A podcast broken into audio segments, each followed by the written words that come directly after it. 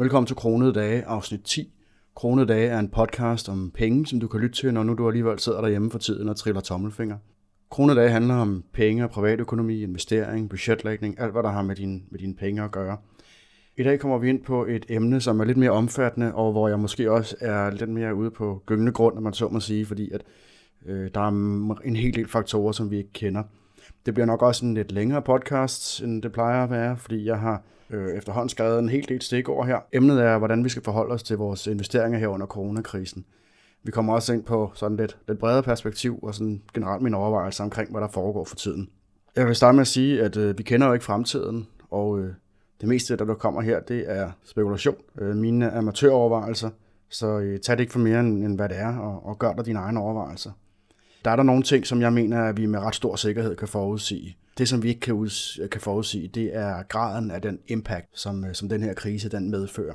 Dels så kan vi sige, at øh, firmaer de vil jo opsige medarbejdere, når de ikke kan skaffe kunder, og når der ikke er, er nær den samme mulighed for, for produktivitet. Det ved vi, det sker allerede, at folk er begyndt at blive fyret, og, og rigtig mange små selvstændige, de lukker også. Næsten alle rammes i en eller anden udstrækning, enten fordi de ikke må holde åben, eller fordi de ikke kan skaffe kunder og eller varer. Det medfører, at der vil være mere gæld, og der vil være flere, som ikke betaler.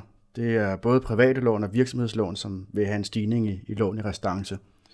Vi ser også, at øh, flere crowdlending-platforme allerede er begyndt at give henstand til deres låntagere. De vil jo hellere have, at, at låntagerne de øh, venter med at betale, end at de må gå konkurs og, og slet ikke kan betale.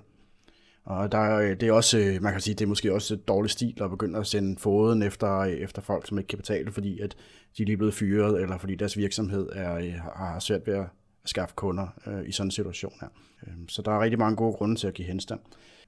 Der vil også være mindre produktivitet og mindre vækst i samfundet generelt. Det siger jo lidt sig selv, at når ikke der kan lave så meget, som der plejer at kunne, jamen så vil produktiviteten falde, og det betyder, at, at øh, vi alle sammen bliver, bliver lidt fattigere, øh, økonomisk set i hvert fald.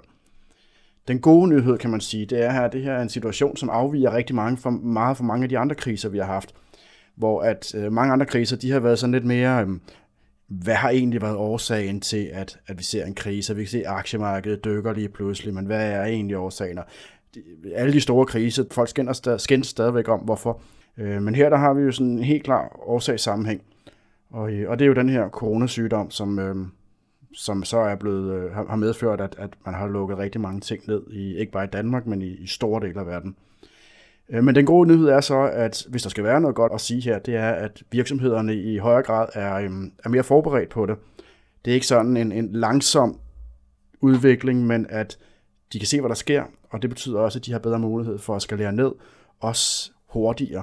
De har bedre mulighed for at, at kigge lidt ud i fremtiden og sige, hey, hvor kan vi skære øh, nu og her for at overleve? Det kommer ikke som en overraskelse for dem på samme måde. Man kan sige, at coronavirusen det kommer også som en overraskelse, men at der vil være noget økonomisk nedgang, det kommer i fremtiden, det kommer i selvfølgelig mindre grad som en overraskelse. Øh, det betyder så også, at der bliver givet øh, hensættelser med løs hånd, og flere store selskaber de er begyndt at betale deres leverandører før forfaldsdata. Og det afviger jo også fra, fra andre kriser, som, som kom lidt mere snigende, og hvor at man måske var, ja, hvor man ikke i samme grad var, var villig til måske at være lidt mere loose i forhold til, til, til dem, der kommer og siger, at jeg kan ikke betale, eller kan I betale øh, også lidt tidligere for leverandørernes vedkommende.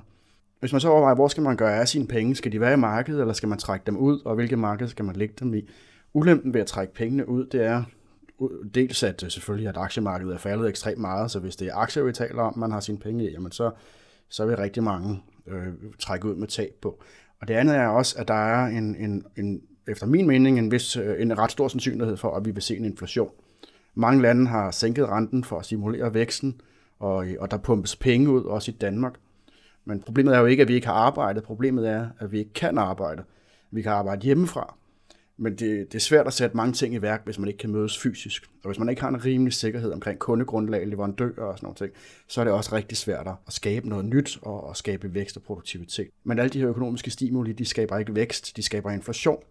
Det vil sige, at hvis man går i kontant, så kan det risikere at være en dyr affære, øhm, at øh, jo flere penge, der pumper ud i systemet, jo, jo mindre vil ens egen penge være, øh, være værd.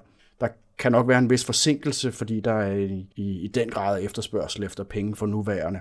Så det er selvfølgelig svært at sige, hvilken effekt det vil have på, på, øh, på inflationen, men jeg mener, der er en, en, en reel risiko for, at, at hvis alle de her mange, mange, mange milliarder, mange tusind milliarder øh, i, i verden generelt, og også mange milliarder i Danmark alene, jamen det vil have en effekt, hvis ikke nu så senere på, øhm, på værdien af vores penge. Ja, så spørgsmålet er så, hvor længe det varer.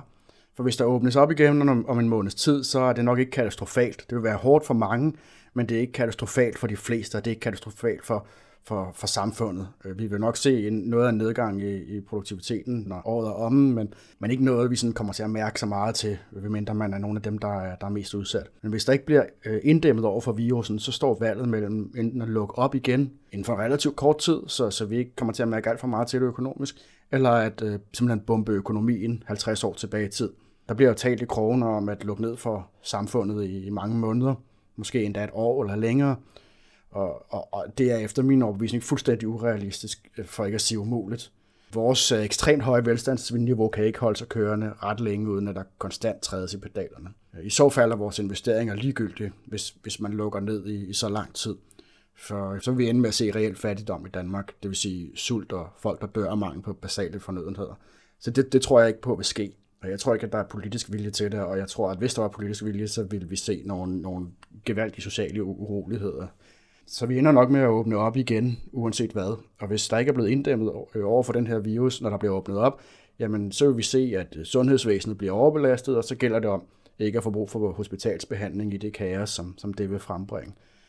Øh, der er selvfølgelig også den mulighed, at man åbner lidt op, men at man kører på lavt blus i overvis. Og, og det er efter min mening næsten det mest deprimerende scenarie. Ja, så som sagt, det er jo rent spekulationer, og det er sådan set blot mine overvejelser. Så spørgsmålet er, hvad gør jeg personligt?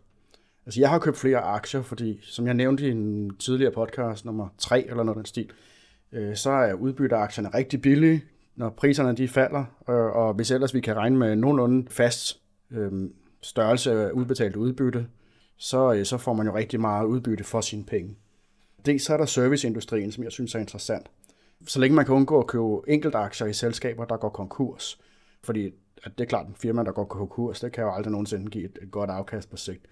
Øhm, så det skal være virksomheder, der har en øh, del likvider, som kan klare sig, indtil folk ligesom igen begynder at rejse og gå på restauranter og få klippet hår og den slags. Øh, når det er drevet over, forhåbentlig inden alt for længe det her, så er jeg ret overbevist om, at vi vil se et boom, fordi at folk ligesom har ventet på muligheden, og især hvis, øh, hvis det sådan rækker ind over sommerferien, så er der rigtig mange mennesker, som, som går og venter lidt på, at de snart kan komme på ferie, og, og også komme ud og spise og sådan noget.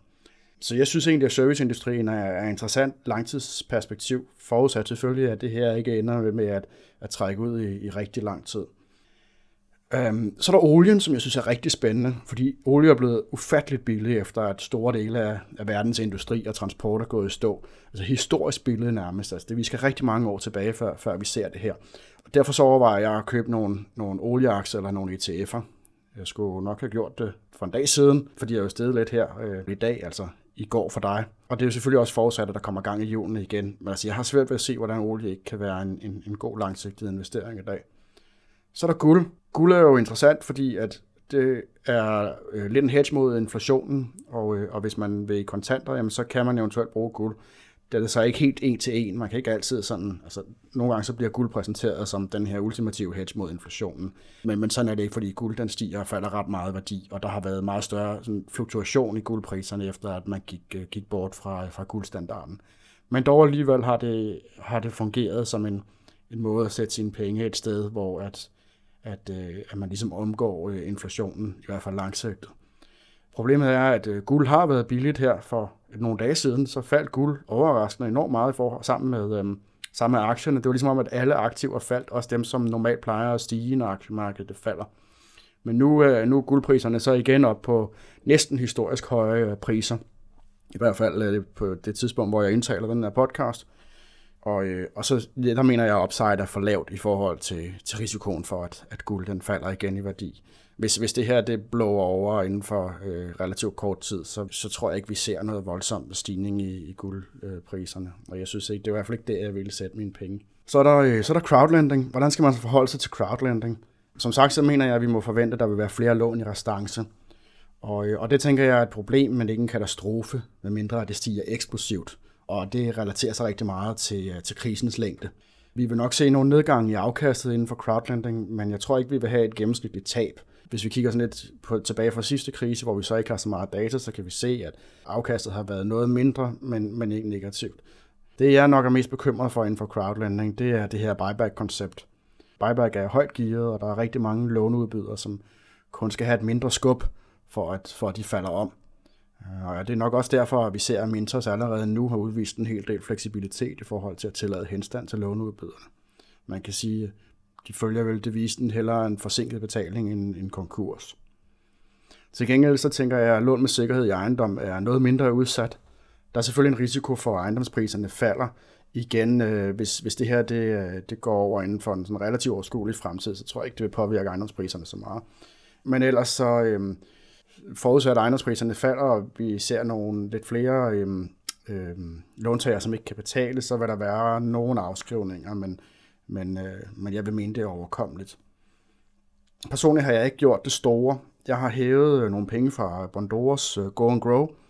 Ikke fordi, at jeg frygtede noget, men fordi jeg samler kontanter sammen til, øh, til at lave de her aktiekøb jeg havde en, en chat kontanter liggende, som, øh, som nu er røget i aktier, og der, der ligesom blev tør der, så var jeg jo nødt til at finde penge et andet sted. Og Go og Grow har hele tiden for mig haft til formål at opbevare pengene til en, en, en ret god rente, indtil at, at de finder bedre anvendelse et andet sted. Det var lidt omkring øhm, investeringerne, og, øh, og sådan, hvordan jeg ser fremtiden og, og vores økonomiske udvikling. Som sagt, det er, øh, det er ren amatøranalyse, så øh, I tager det for, hvad det er. Men en anden ting, det er, hvad kan vi få ud af coronakrisen? Fordi jeg tænker også, at der, der kan komme noget positivt ud af det her. Blandt andet så får vi noget praktisk erfaring med hjemmearbejde. Det er lidt mit indtryk af, at der er rigtig mange virksomheder, som er lidt bange for det her hjemmearbejde, fordi at, at øh, man kan ikke helt holde styr på sine medarbejdere. Øh, og nu er, der jo, nu er man ligesom tvunget til det, og det håber jeg lidt på, at vi kan lære noget af det, både fra, øh, fra øh, ledelsernes øh, side, men også fra, fra medarbejderes side, og finde ud af, hvordan, hvordan kan man lave et setup, hvor folk kan arbejde hjemmefra og være så produktive som overhovedet muligt. Og øh, måske, øh, måske kommer der noget, øh, noget læring ud af det, som, som man vil kunne implementere også øh, senere hen. Det kan, det kan jo give nogle, øh, en hel del besparelser også for virksomheder, at, at måske i højere grad have folk til at arbejde hjemmefra, så skal man ikke have så meget plads betale for, for alt det og, og varme og hvad det nu. Det koster jo, det, det er jo ikke gratis at have medarbejdere i en fysisk lokation. Og så tænker jeg også, at det her måske kan gøre, at flere mennesker bliver bedre til at være en lille smule forberedte på den her slags situationer. Og næste gang er det måske en situation, som sætter infrastrukturen helt ud af spil. El, vand eller øh, fødevareforsyningen. Og hvis det sker, så går det for alvor galt. Øh, vi er jo altid øh, tre måltider fra total kaos, som en eller anden engang sagde. Og vores super effektive økonomi, den er ikke gearet til blot et par dage uden leverancer. Så glem ikke det her, når situationen øh, er engang er overstået. Brug det som en advarsel. Og så tænker jeg også, at øh, coronakrisen her måske kan hjælpe lidt på stressniveauet i samfundet, hvor øh, kontraintuitivt det nu lyder. Øh, I hvert fald blandt dem, som ikke er i overhængende risiko for at miste jobbet eller deres firma. Rigtig mange de er hjemme nu, og de slipper for at pendle. De får bedre tid til familien og ikke mindst til børnene. Øh, og så er der heller ikke så mange muligheder for at komme ud, og der er heller ikke så mange sådan nogle engagements, som man, øh, som man deltager i længere, fordi man jo mest holder sig derhjemme, så, så måske giver det mulighed for, at folk faktisk lige kommer en lille smule lidt ned på jorden, og, og, og måske også connecter lidt med familien. Det håber jeg da i hvert fald på. Og øh, ja, så må vi jo se, i hvilken grad politikerne de udnytter situationen til at skrabe endnu flere magtbeføjelser til sig.